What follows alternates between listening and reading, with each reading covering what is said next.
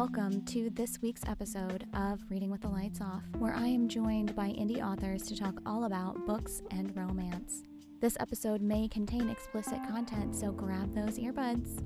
I hope that you enjoy this week's episode.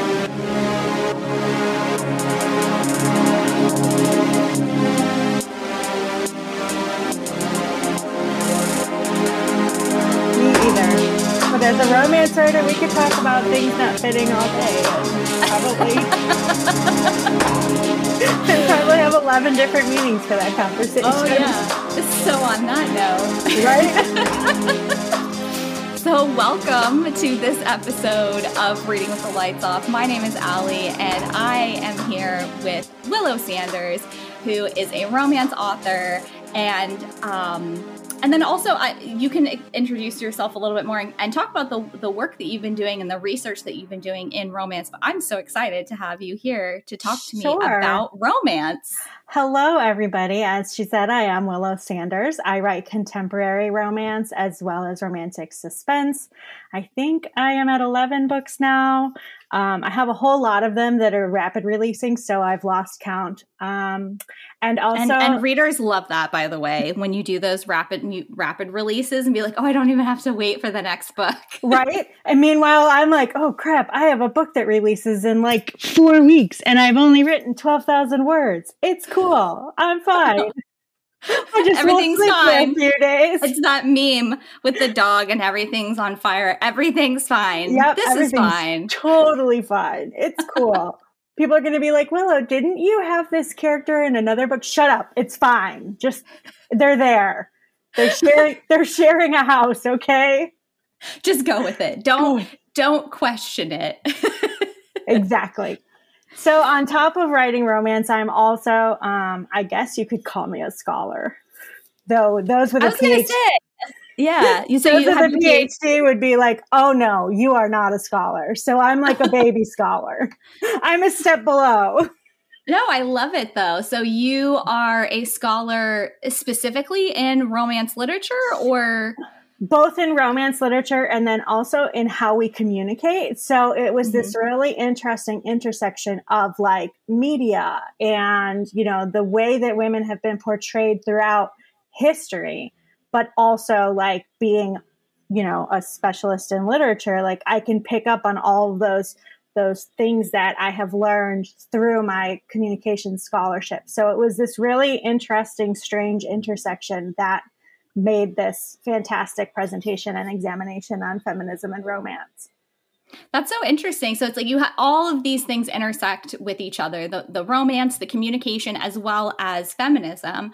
Um, and that's definitely something that I have struggled with myself is I feel very strongly that I am a feminist, but I am a avid romance reader. And sometimes we feel that the topics that come up in the books that we read are questionable or sometimes put us at odds with our feminist ideals. And in the presentation you sent me look through, I was really interested that you brought up the issues of Fifty Shades of Grey because that's that is one. the elephant.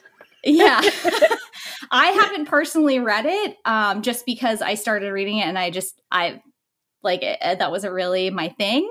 Um, but I know a lot of people have brought up the, the, some of the problematic elements of Fifty Shades Right. of Grey. And it's probably best to start with Fifty Shades of Grey because the second you say that you're a romance author, like that's immediately where everybody goes. And so we can look at Fifty Shades of Grey in a couple ways. First of all, ma- many people might not know that Fifty Shades of Grey is fan fiction. And it was literally mm-hmm. E.L. James saying, Hey, Edward Cullen, who is written by um, Stephenie Meyer, who happens to be Mormon, and so wrote a lot of her Mormon ideals within the Twilight series, which meant that Edward and Bella couldn't have sex until after they were married.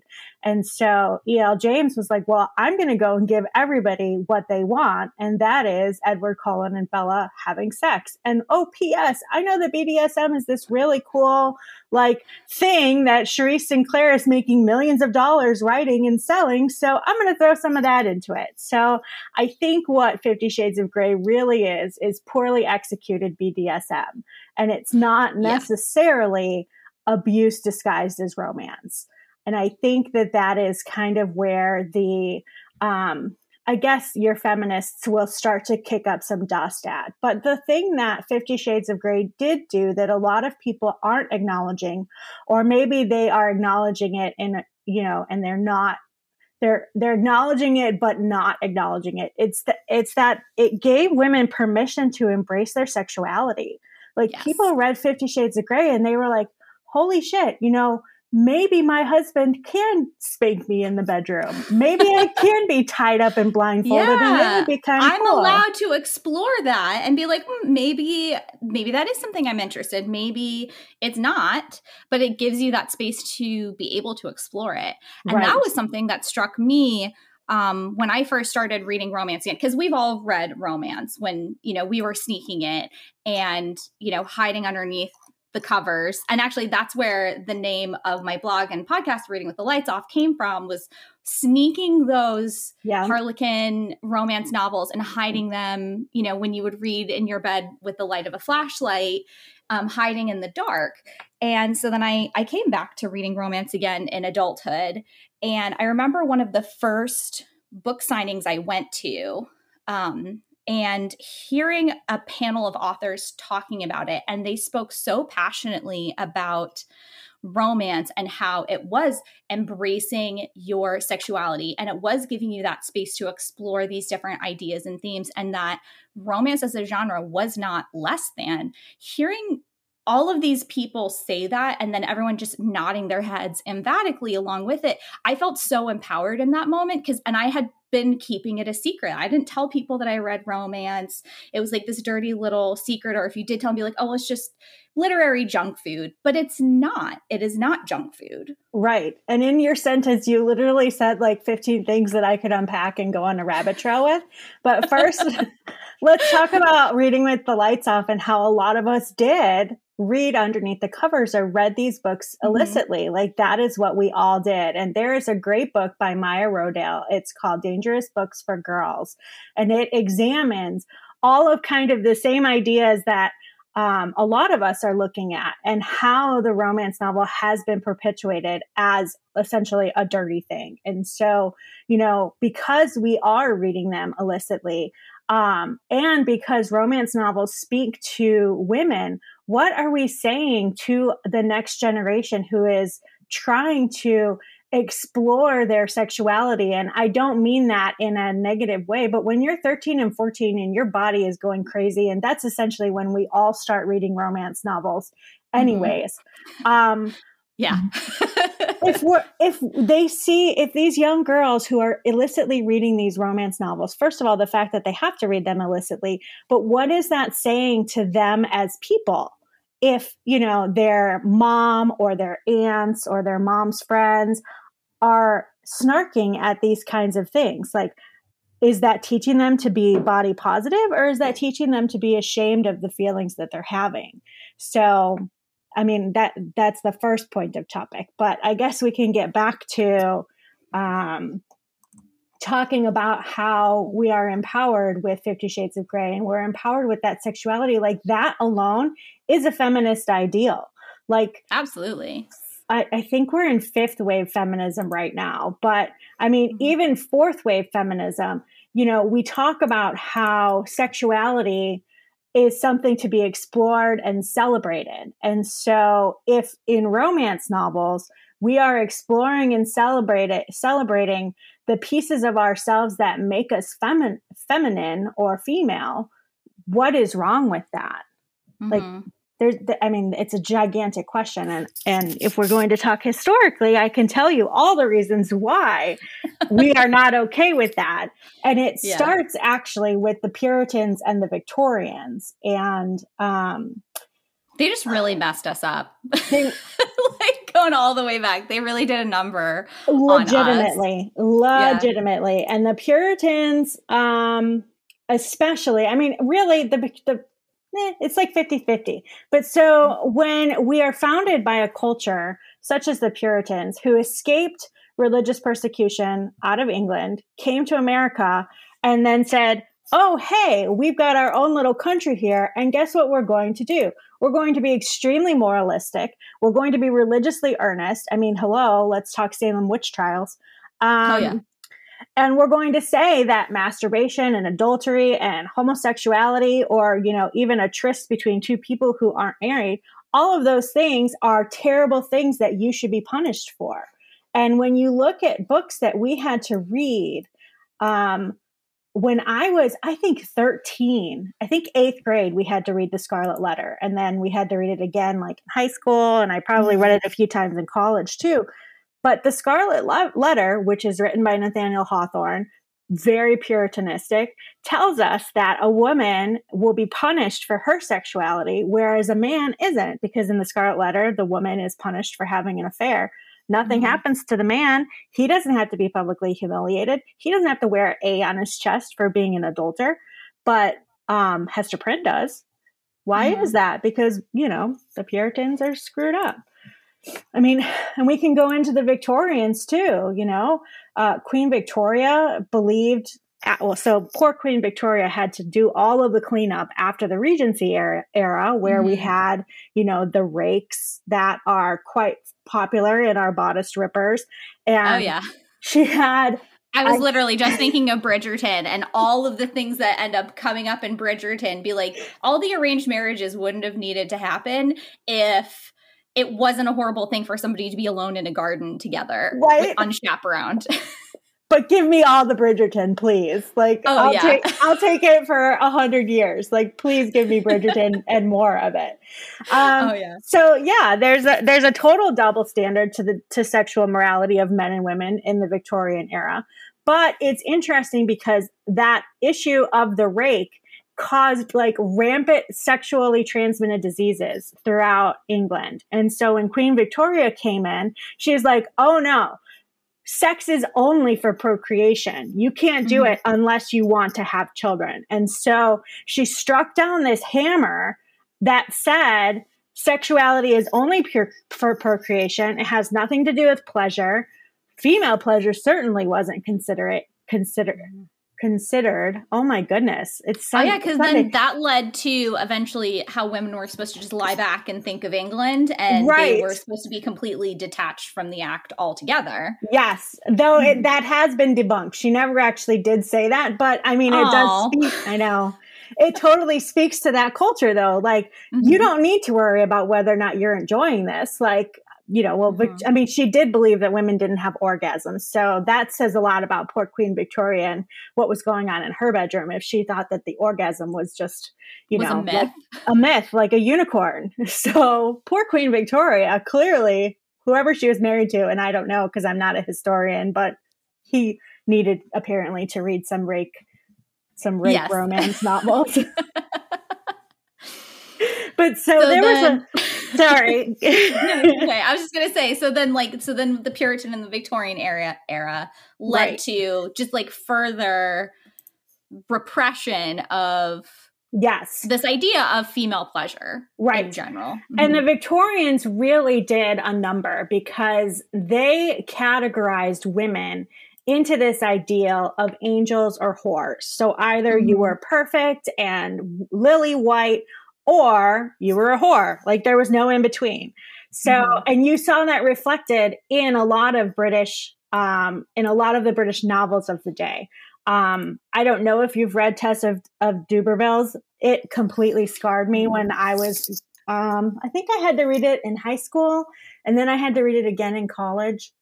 I don't remember. But essentially, what happens in Tess of the D'Urbervilles is that um, this woman named Tess has to go to a farm and claim that she's Kim because she's a D'Urberville because she accidentally fell asleep while she was like gathering crops or something and the cow dies. I don't remember. But so anyway, she has to go to the D'Urberville estate and the Lord D'Urberville rapes her and she becomes oh pregnant. And so, because of this, she is now no longer pure. She's cast out of society essentially because she's not an angel anymore. And it goes on to all these different things. She falls in love um, because her so her baby dies, and so she's by herself. So she falls in love again, but doesn't tell her new husband that she's essentially damaged and she's not mm-hmm. pure. And so he ends up divorcing her and there's all these crazy things that happen. Like it is not a happy novel at all. Like if no. it was in today's times, it would be a dark romance, but it scarred me like for life because it's an awful, awful book. But it goes to show you what the Victorian era women went through at that time. And yeah. And I think what women are still going through today at times, because I think in a lot of religious organizations, because of this emphasis on purity and not causing their male counterparts to stumble, or that you have to remain pure until marriage or untouched until marriage, and that, you know, and likening their virginity to, um, unwrapping a present or like unwrapping a piece of chocolate and then it gets wasted. And then the damage that then causes to that community if they are a victim of sexual assault or if they do have a moment when they naturally give in to these very human and organic feelings that they have and then the self-hatred that that causes as a result of that. Right. Absolutely. And so um, there is a very very important piece of cornerstone it's a, it's considered the cornerstone of feminist um, criticism or theory. And it's written by gilbert and Gubar from the 1970s and they um, had said essentially that um, it examined the victorians. And they had said just like i had said the angels versus the whores but there was this very subversive piece of the Victorians. And when you read things like Jane Eyre, there is something called a subversive um, feminine. And if you know the Brontes or if you've studied them at all, you know that all of the Brontes published their, their stories originally under male names because mm-hmm. they couldn't mm-hmm. publish under female names. So they had to hide all of their femininity underneath this veil to be subversive. So again, like in whatever that was, the 1800s, were already being feminist and subversive. But Gilbert and Gubar realized that there was something called the madwoman in the attic. And if you remember in Jane Eyre, Rochester's wife is considered mad and he hides her up in the attic. And so many people believe that the madwoman in the attic is actually a representation of suppressed sexuality and that um, who is it? Charlotte Bronte that write that wrote that. I can't believe I literally just questioned which one of them That's wrote okay. Those. I don't. I have no idea. I literally studied them, and I just went to the Bronte Museum like two years ago, and it's Charlotte. Um, yeah. I went there two years ago and had a total breakdown when I was there, and the woman's like, "It's okay, love. Everybody cries when they come in," and I was like, "Oh, thank you." Kind of I just can't even imagine like what life was like back, back then, then. they were trying to subvert it but and we struggle even today having that authority in our own lives and breaking free of all of those expectations and um, social norms that we've been taught um, but now we have the internet and we have TikTok and we have blogs and books and forums and YouTube videos to help us know that we're not alone in feeling Correct. that way. Absolutely. We don't have to hide it. Nope. And the other thing, I mean, and obviously, you know, we hear words thrown around like the patriarchy in everything, especially nowadays. It's a very popular thing. But legitimately, there are things that the patriarchy caused us to have feel these this shame and to hold us back. And so, for example, there was a Stamp Act of, of 1712 that taxed printed materials. And th- this tax was intended specifically to prevent women and the poor from reading. Because if there's a tax on something, unless you are very wealthy, you're not going to be able to afford it. Followed up then by the window tax, which happened just after the, the Stamp Act. And that taxed any household that had more than six windows in their house.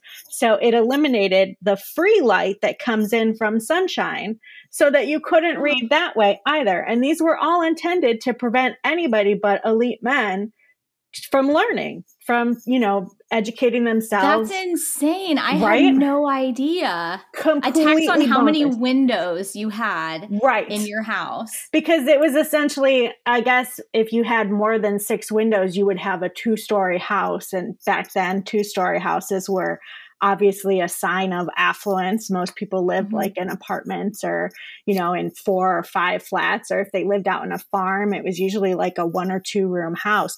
But the simple fact that they're taxing people for sunlight, like it blows my mind that sorry, you're not allowed to have sunlight because we don't want you to learn. Like it's crazy. It it blows my mind that things like this happened, but they did. Um, mm-hmm. And so eventually they repealed the, the Stamp Act and they repealed the window tax. So then when um, women started to write and write about the things that they experienced every day, just like, you know, the Brontes did, men started to become really, um, oh my gosh, the word threatened that's I was going to say enraged, emasculated. Emasculated is a fantastic word too. They felt they felt threatened and emasculated because women started making money, and if they're making money, obviously then the power doesn't rest with the men. The power then is split because women can say, "Well, I made you know whatever thirty two cents off of selling my book." So if I made this money, then I don't need you to provide me with whatever. And so they started yeah. to garner this. I'm not dependent on you. You can't control me and you can't say, oh, you can't say this or you can't do this or you can't see these people because if you do, I'm going to cut you off. And first, like up until then, women were completely, they were just trapped. Right. Like they, they would end up on the street. They wouldn't be able to survive. And so, because of that, because now they didn't have the control to say, well, you can't write, instead, they just diminished the books. They called the books, you know, too common. They called them trashy and formulaic. Like mm-hmm. so many of the things that we're hearing these days are the exact same things that the patriarchy said back in the yes. 1800s. Mm-hmm. So it comes full circle, at least the patriarchy does. I mean, so the other interesting thing with specifically the 18th and 19th century is that aside from being derided as hobby writing and, you know, a necessity of doing so that the devil's hands can't get to them, they also, men, when they were writing their stories, if you think about like Charles Dickens or Herman Melville or any of these people who wrote Mark Twain, who wrote these huge um, impactful novels and stories that we've had to read through all of our education, women are never a central character, like ever. If you look through never. these these things, they're either a mother, they're a barmaid or something that is providing them nourishment. They're a friend that is providing them advice, but it's always the male that's driving the plot. It's not the females that are driving the plot in those stories. So mm-hmm. aside from deriding our fiction as common and, you know, formulaic, they also othered us by making us the other in those books. So, mm-hmm. I mean, that's just the 18th and 19th century. Like, we could go on and on and on historically, but I'm sure that people don't need a history lesson. And if they did, it wouldn't be from somebody like me. You could probably get a PhD on here that actually like studied history. I did. No, not. but like, I, and I'm still interested on the on the impact that it has on what we read today because some of the things that you're talking about th- those complaints still exist today saying that the that it's formulaic or saying that you know it is for people who are less educated it's not as on a high of a reading level or right. the fact that like the story revolves you know, or I don't want to say is resolved solely around the relationship that a woman has with another man because like LGBTQ and all kinds of diversity exists in romance as well. Um, I think it could be better. Um, but aside from that, it's right. The the romance is the is what moves the story forward um, but it doesn't necessarily mean that like her worth is being derived right. from the man. Well, and there's something else interesting interest. that you just said that I'm going to pull out too, because Maya Rodale's book. Uh, uh, this is another piece from her book, so all the credit to Maya Rodale on you know surveying New York Times readers. But she did a survey of New York Times readers because she wanted to see like why is it that romance is so derided, oh. and 85 percent of New York Times readers believe that romance has a bad reputation. Duh. Um, but this. right? but it also 70% of those readers also believed that our genre, that the people who read and write in our genre possess only a high school education, which is interesting because 66% of romance writers have a BA, 13% have a master's, and 3% have a PhD or some form of advanced degree. So it's it just blows my mind that everyone's like, oh, romance reader, like romance readers and writers, they're just completely dumb and they don't know anything. But in fact, it's like au contraire. Like I can't tell you how yeah. many romance writers I know that are lawyers turned writers. Like I feel like oh, every yeah. time I go to a signing and I meet other authors or I'm mm-hmm. in like these collaboratives, I think of the three collaboratives that I'm in right now, at least one attorney is in every one of those. If not, I think, like and I'm pretty sure. I know at least two doctors, like physicians, are also romance authors. So it, it it is definitely not, and like they're doing it like in their in their free time sometimes, or other times like they are like doctor or lawyer turned writer. Yep. Legit. Mm-hmm. I mean, I think almost all of us do it as a side hustle at this point because, I mean, you can't. well, yeah, because Kindle has made it so I was just going to say the invention of the Kindle suddenly yeah. like well and unfortunately the invention of the kindle everyone was like hey i can write a book too and so now we're mm-hmm. so saturated that you're yeah. never going to become like a colleen hoover or you know mm-hmm. um a Jamie McGuire and Abbi Glines because there's just there's too many of us at this point. Like yeah, it is upstream. really saturated, and so and and it's so easy for somebody. And I was talking about this on a different episode um, with a romance editor, um, how easy it is for people to buy a like invest in a really fancy cover. Um, but then not necessarily invest in the writing and the editing. And literally my pet peeve such oh a pet peeve of mine. Like, yeah, or they'll edit like just the sample really well, and then you're like, okay, that I can, I'll spend two ninety nine on that, a dollar ninety nine. Oh, what a great deal! And then you find out the book is like terrible, and it wasn't edited past the sample. And while the thing that I like about Kindle Direct Publishing, and like, not don't come for me, Amazon, um, but I do like that it has taken away a lot of the unnecessary gatekeeping in the publishing world and is letting a lot of diverse titles and ideas come to market that I think would have normally been completely shot down right. to begin with. And some of that darker romance and some things that are a little more niche or LGBTQ or diversity or diverse body types and all of those things. But sometimes the gatekeepers are good in some ways because then, you know, really, if you could make up a cover and type some whatever and put it out, that's your work has to rise to the top over all of those. Right. To be seen. Though, it, I mm-hmm. mean, it's good and bad because I remember when I very first started publishing and I wrote my very first book probably in like 2004. And I had submitted it to an RWA contest and I was like, oh my gosh, like this is so exciting and blah, blah, blah. And the woman had told me, and you know this is completely what you shouldn't do in a writing contest she's like you need to go back and take a rudimentary english class because your voice is too contemporary. You know it's not formal enough like all of these things. And she checked like she just ripped me apart. And so that book didn't go anywhere for years because i didn't mm-hmm. have the confidence to do anything with it because the woman literally shot me down. And i know this has nothing to do with feminism and romance but it is kind of an important thing. No i think it is because we should be supporting each other and not just absolutely tearing people's books apart right. just and be like, oh, it's terrible. And this was before indie publishing, and this was before like a John Green or Gillian mm-hmm. Flynn or people who have very contemporary voices. And so, mm-hmm. as the publishing industry changed and more indie publishers came about and people started publishing on Kindle, you got a lot of mixed voices. And in mixed voices, I mean in the telling of the story and how people talked. Like before that, most everything was in third person and most mm-hmm. everything was very formal in the way way that the story was told.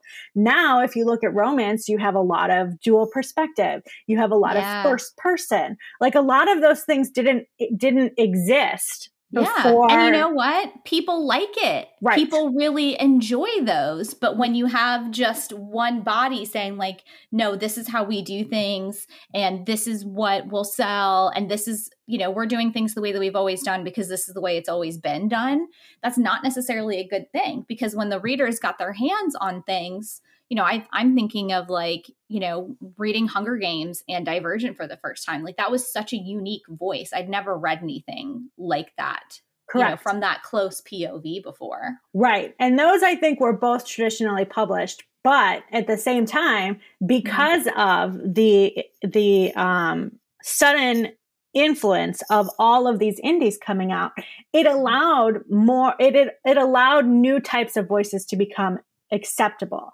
So not mm-hmm. everybody had to write very formally. And so because of that, like people could go out then, because I'm self-published, I'm not carried by any of the big five, but I could mm-hmm. finally, pu- you know, publish those books. And my first books are in third person. Um, but now all of my books are first person dual perspective because that's what romance readers want. Like yeah. I see very few people that even like to read in third person, at least in the romance genre. Most people mm-hmm. are looking for the dual first person POV. Yeah, they want to be right there in the action, almost kind of experiencing it along with the characters. They want to be very close to the story. Correct. Mm-hmm. Yeah. So, um, yeah. So thanks to the thanks to indies for that. Um, but to go back yeah, paving to, the way. to, to bring our rabbit trail back to feminism. I know, sorry, I'm terrible about that. I will take you down all kinds of rabbit holes. and, and the thing is, I'm literally the exact same way. Like, I love to have conversations, and they're supposed to start in point A, and I take you like up over the river through the woods. We go past Granny's house, we wave hello. But that's what's so great. That is what is so great. So, right. yeah. But back to, you know, some what you were talking about. Right. And I think that you did touch on it a bit because, like you said, it is a little bit of a sisterhood, or at least it should be. Because honestly, romance novels um, portray women like they meet us where we are. So instead of saying that like you have to be a size two and blonde and you have to live in the upper I forget which is the bougie one, the Upper East Side, the Upper West Side, wherever. You have to live in a flat in New York. Like, unless you yeah. fit this specific category, no. Mm-hmm. Romance novels say you can be fat, you can be thin, you can be 20, you can be 60. Heck, I know a woman who's writing like um i forget there's a special word for it like seasoned romances or something like that. I know a woman who's writing like a romance for 70 year olds so like that's amazing. right?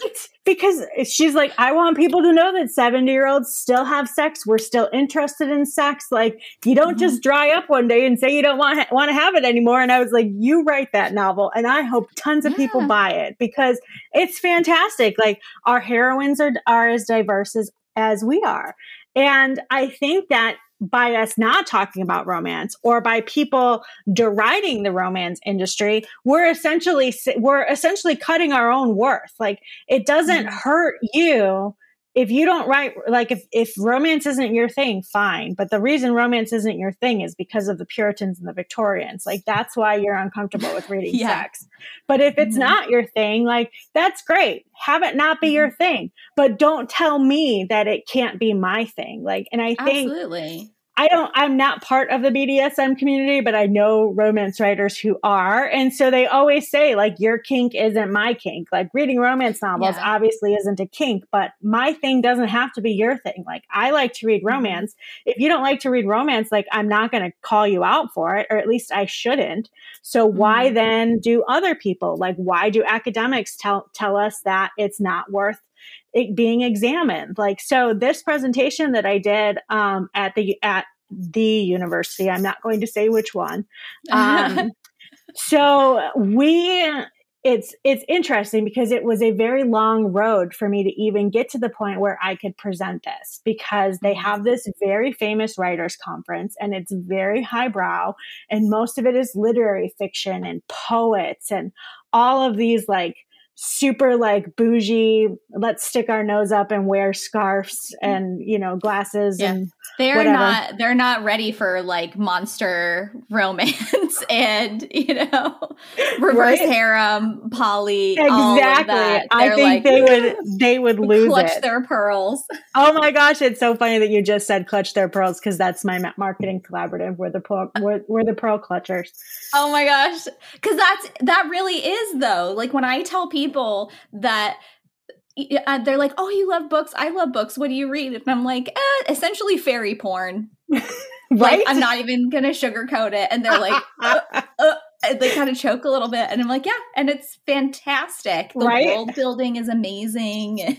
Yeah. But anyway you you presented to all oh, these bougie. so, so, i used to be part of the local chapter of romance writers of america here and mm-hmm. i was part of their leadership and part of that was reaching out to the community to try and get new members and i was like well this is the perfect place for us to be because people attend writers conferences because they want to learn how to write so we get to this romance conference and they had given us a discount so that all of the RWA contingent could come. And there's four or five different chapters in this state. So um, we all got a discount. There's a huge group of us, like we're all wearing like pink RWA shirts, and like it's very obvious that we're all so much. yes. So it's obvious that we're all romance writers. And we get to this one class, and this woman, and I don't even remember what her name was anymore, but she is famous for like speculative fiction or something like that.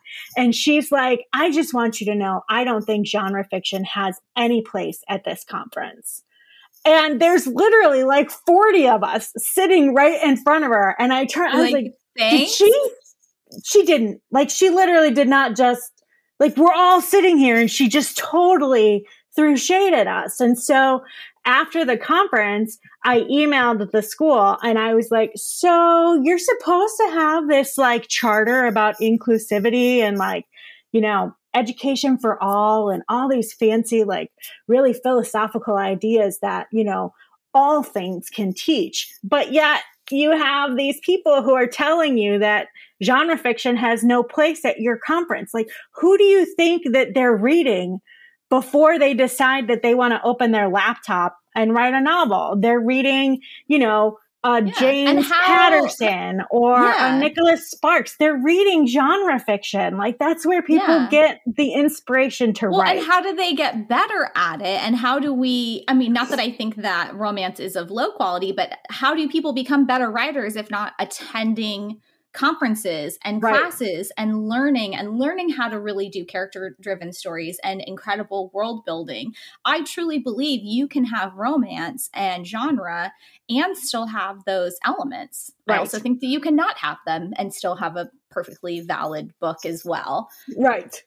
Yes, but exactly. that doesn't mean that they don't deserve a seat at the table. Yes, and learn. so essentially, like I was like, so you do know that the romance industry is a 1.8 billion dollar industry, and that's with a B. Like you are aware of that, right? And I was like, and you know, us as a chapter, we've got a lot of money to spend. So if we have to spend the money to get the seat at the table, we will. So that's essentially what we did. We cut a big fat check and they said, okay, sure we'll allow you to come. And I was like, great. Here I am. This is my presentation. I have all of the academic accolades that you need. So this is actually like a legitimate scholarly presentation.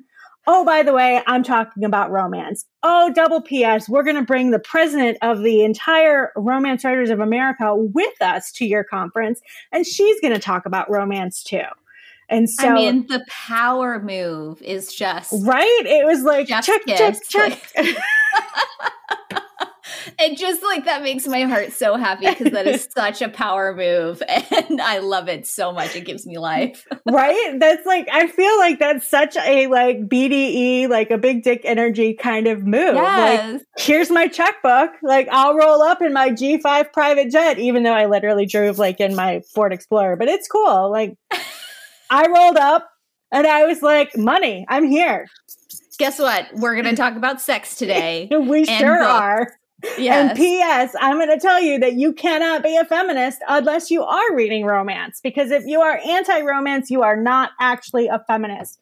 Because feminists care about the fact that we're supporting one another, that women are cheerleading each other on, that women are supporting women businesses, that women are embracing their sexuality. Like, check, check, check, check, check. Who is that? Oh, it's the romance industry. Yeah. Who knew? And not and not all romance is explicit. You know, no. I've read and reviewed quite a lot of sweet without any heat and they can have fade to black, but then they can still have that incredible emotion with it. Or they will have a few scenes at the beginning and then mostly at the end. Or you can have something that it's just like hot, hot, hot, hot, hot all the way through. There's something for everyone. So I think sometimes people get confused that it is, and I saw in your presentation the mommy porn. Right connotation, yes. but there's like all kinds of varying heat levels. Side note, do you romance. know who invented the word mommy porn? No, but I would love to know. The New York Times. Oh geez. It is literally it was literally created by the New York Times, which blew my mind away cuz I was like, Okay, so you already, and I don't know if you've heard all of the problems with Jennifer Armentrout and not being listed on the New York Times. Like that happened last month, mm-hmm. and it's this huge hullabaloo right now because she literally sat on the bestsellers list for weeks and weeks and weeks. And I haven't read her book because I just haven't. And now, like mm-hmm. the whole like Armentrout versus Sarah J. Maas thing that goes on on TikTok, I cannot stand. I can't stand no, like the competition between yeah. those two things. I don't stand yeah, no. for it because so. I love both of them. I absolutely love both of them. And I refuse to read either of them because I don't stand for bullying. So I Oh will, no. so unless the two of those women come out and say, "Look, you can be fans of both of us. Like you will not get mm-hmm. me to read either book until those authors That's stop so profiting off of the hate." Because like i kind of thought that that the bullying and the competition between them was mostly bluster and or not bluster but like mostly like fan heat and the and the fans being in competition with each other. Oh I because think jennifer is. armentrout does Apollycon every year or like has in the last several years and sarah j. Maas has been a headlining guest oh yeah. um, i don't think there's for the last there's no heat between the two of them. It is all their mm-hmm. fans. But oh, I yeah. feel like mm-hmm. if I if I was ever big enough to where I had an army and I don't, mm-hmm. I have like, you know, a scuffle or a gaggle. But if I ever if I ever did have an army, right? exactly. I'm like, "Oh, look at you cute little group of like huggable gaggles." Um but if I ever had an army and I heard through the grapevine or I saw mm-hmm. on TikTok that people were coming after another author because there mm-hmm. was this whatever this drummed mm-hmm. up fake crap of a um whatever you call it that word yeah. where people fight against each other you mm-hmm. would think that it was like sunday night at seven o'clock and i had a drink yeah. in me with my inability to call up words That's but okay. anyways if if my fans started going after other fans or started going mm-hmm. after BookTokers for expressing an opinion on someone else's book, you mm-hmm. better believe I would come out swinging and yeah. I would swing until it stopped because that's mm-hmm. ridiculous. Like we're all indies or we're all authors or we're all writers or we're all artists. Mm-hmm. Like however you want to slice and dice us, like we're all mm-hmm. one. So yeah. how does it help if two groups or two factions or however you want to call them are fighting against one another over something so stupid as to who can be the better fan. Like, give me a break. Yeah. And I feel like that's something that inherently happens when authors reach a certain level and and I don't know if it comes with the the veracity of the the the readers at that point and when you have that massive fandom. I can say at least I am in Jennifer's fan group of which she is a member and an admin of and there is a strict like we do not say a bad word about anybody. But even things like I know you haven't read her work, but she um, her recent series from Blood and Ash, um, she describes the main character Poppy as being curvy and being a you know thicker body type um like a plus size woman. And people will post fan art of like what they pictured in their head, or they'll find like existing images and be like, oh my gosh, like this actress or this this picture looks like Poppy. And then the other fans will be like, she's not plus size enough, she's not chubby enough, she's too thin, she's too this, she's too that. And then I can't remember which book box it was, but it was like you know, there's like Fairy Crate, and I don't want to like say the wrong one, but they were doing right. the From Blood and Ash um you know, box for the release and they had a depiction of Poppy and fans wrote to the the company and said this image you depicted does not accurately show portray the character. She's not fat enough. And like and that stuff is great and they changed it. They changed the image well and that's like, the perfect power of marketing. Like high yeah. five to them the things that i'm not okay with are when mm-hmm. like the, you know, whichever tribe goes after like yeah i can think of a couple people on tiktok i'm not going to name oh, names yeah. but literally they they descend into madness to the point where they mm-hmm. have to mm-hmm. shut their tiktoks down because yeah. god forbid they spoke ill against one or the other book like oh, it yeah. just it blows my mind. one mind. of them is like they don't have enough diversity they did have diversity but they did it really badly they you know they didn't say this enough or like right like know. let's funnel that into like extracting the actual bullies out of the industry and not like bullying one another. Like that's just that's crazy to me. But yeah it is it is pretty wild. Um yeah. I do really love their books though. They're really fantastic one day when I'm not writing the deadline on 10 different books, maybe I'll pick yeah. one up. yeah. I mean, uh I Jennifer is a machine. The number of books that she puts out each year, it's like she she reminds me of the song in Hamilton. Like she writes like she's running out of time because I think at one point she released like four or five books, and they're year. like this thick. Like, they're insane. like, woman, you are, yes. I was like, she is insane. But I don't know if that comes from like, she, I don't know, she's got something driving her. I know that she is losing her eyesight. So I don't know if, you know, she's scared about not being able to Maybe. write anymore. Wow. Um, so, but yeah, I just know that she's been, and then she'll be like, hey guys, just so you know, I'm taking like a little bit of a break. I'm going to step back from writing cut to three months later she's like yeah remember when i said i was going to take a break? Um here's three more books. Like jen you're supposed to be relaxing. Oh my lord. Yeah i i envy people who can do that. But then i also am like well maybe writing is their full-time job and they don't have to do a nine to 5 mm-hmm. and you know the, yeah. the writing is the nine to five. Because like by the time i get home i'm like writing netflix. It's always a toss up Oh, and then there's the reading because you want to keep up with your your reading as well. So yes, that is definitely so. a, a, a, tough balance there. Um, well, I I'm so excited with all the information that you that you shared, and but I, I only just about- got like this much of it. There's so much more. but here, I'll give them a secret. There will be a feature in Book in Main. so you can read the whole thing. Book in Main is a fantastic little app um, it is romance reader driven. It was financed Ooh. by Marie Force. Um, and so it is literally just for romance readers. And it um, has all these great little snippets of books that you can um, see. You can filter by like the type of books that you're interested in. Like it's literally, I mean, it's a Goodreads without the reviews. And it's specifically yeah. only to romance. And so you can nice. find your perfect book on it. I love it. Um, yeah. I'm trying to look it up right now. Can you spell it for me? Book in Book and Main. B O O K oh. and M A I N. Oh, okay, book and Main. Yeah. I was right, except for I put in instead of and. and so they have this great little, it's a little app with a heart on it, like this little bite. It looks like that.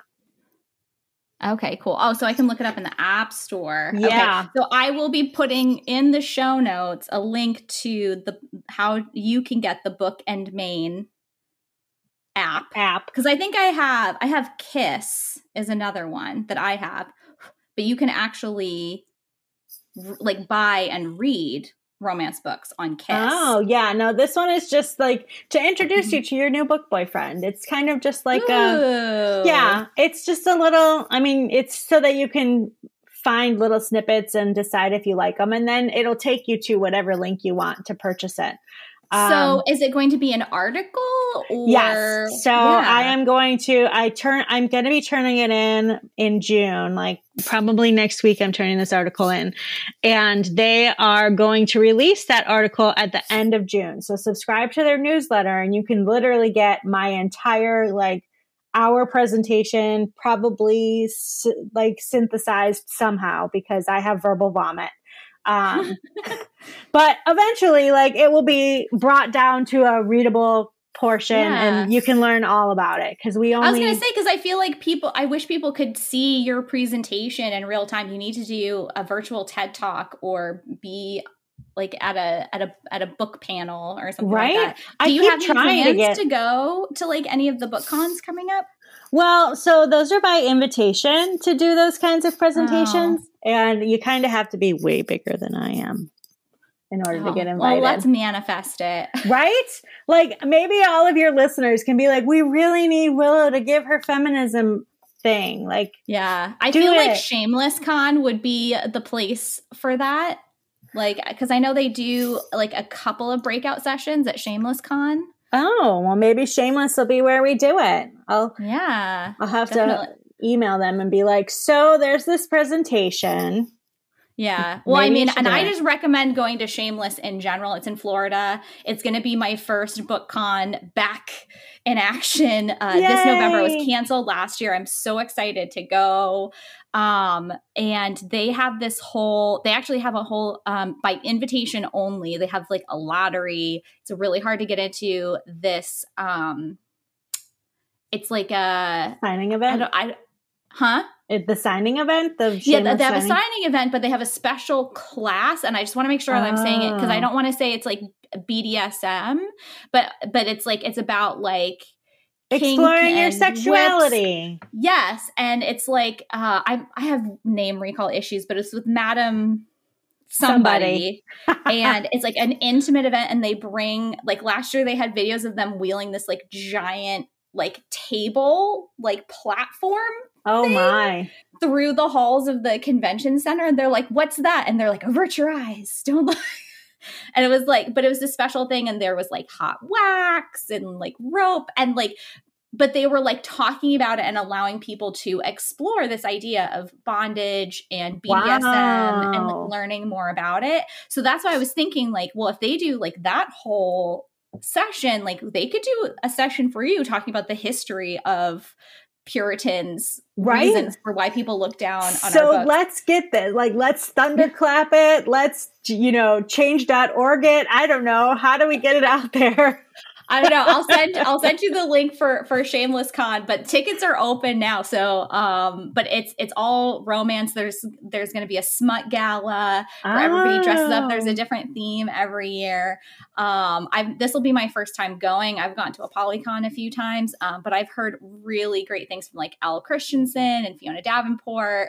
Um they were like you have to go to Shameless. Like it is How like fun. the ultimate. Yeah. So let's make it happen. I'll, I'll see who I can email. Be like, who do we have to talk to Yes. I love it. to have Willow present? and in Well, we case only- anybody wants to read up on some of the things I listed, um, Maya Yeah. Rodale's Dangerous Book for Girls, um, Cinderella Ate My Daughter, uh, Gilbert and Gubar have a book on um, the Mad Woman in the Attic. There's a book called Shameless by Nadia Bolz-Weber. Um, all of those address Mhm. what I have talked about here.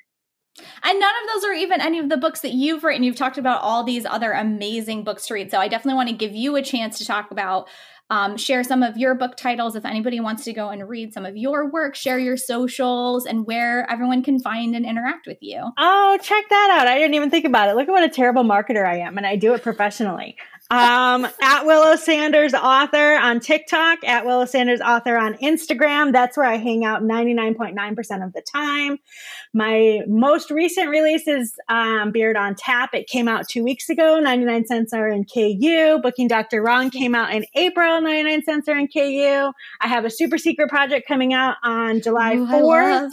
Super secret. And the super secret title is Independence Bay. Nobody knows that yet.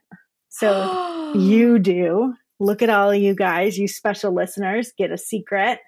Um, and then I also have Thirst Trap comes out Labor Day weekend. So Oh my gosh. I don't even know what it's about, Amazon. but I want it. Right? I can't trap. tell you because it's super secret, but it'll be fun. You'll like it. And there's sex. Oh my gosh. Yes. No fairies though. Sorry. Oh, but that's okay. I like I also like contemporary okay, good. romance. Uh, because I was you gonna be are, sad. You are sweet with the heat, which I, I think am. is my favorite. Just, yes. It doesn't matter what genre, if it's fantasy, contemporary, whatever. I I gotta have the heart in there. It's okay if he's an I want an alpha roll, not like which is the alpha cinnamon roll. See, I roll. prefer big dick energy versus an uh, alpha. So they have like gotcha. the attitude of an alpha, but they're also soft and mushy inside. So I have like snappy girls who are very sassy and guys with BDE. So those are nice. my men. Oh my gosh, I love it so much. So definitely check out Willow Sanders. Go follow her on social media. Go check out her books. I will be linking all of her social media links and, and links to her books in the show notes.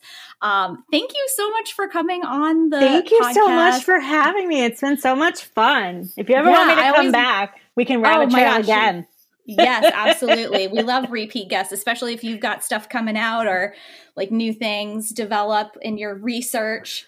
Um, but yeah, it, this has been really fun. We only, listeners, we only scratched the surface, but I hope this gave you some different perspectives and maybe don't be afraid to pick up that romance novel and you know there, i feel like there's something out there for everybody right. i haven't convinced my sibling yet i'm trying to find the perfect romance novel for them.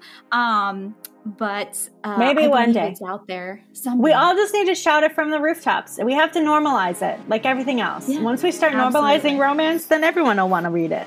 Oh, absolutely. All right. Well, I think that's all the time we have for today. But thank you thank so much for you. being here. And we hope that you enjoyed this episode of Reading with the Lights Off, which maybe we should change it. It'll be Reading with the Lights On. Yes, I love it. Reading, with, with no shame. Read with no shame. All right. Thanks, everybody. Bye. Bye.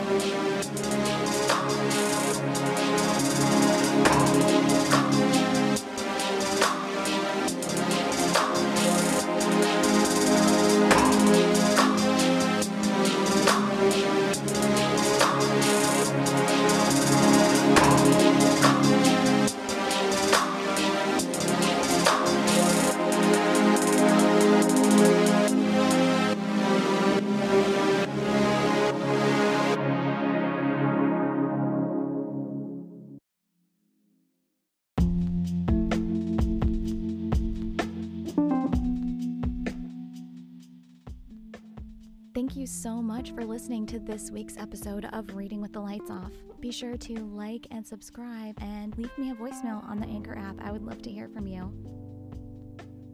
And remember, romance readers do it in the dark.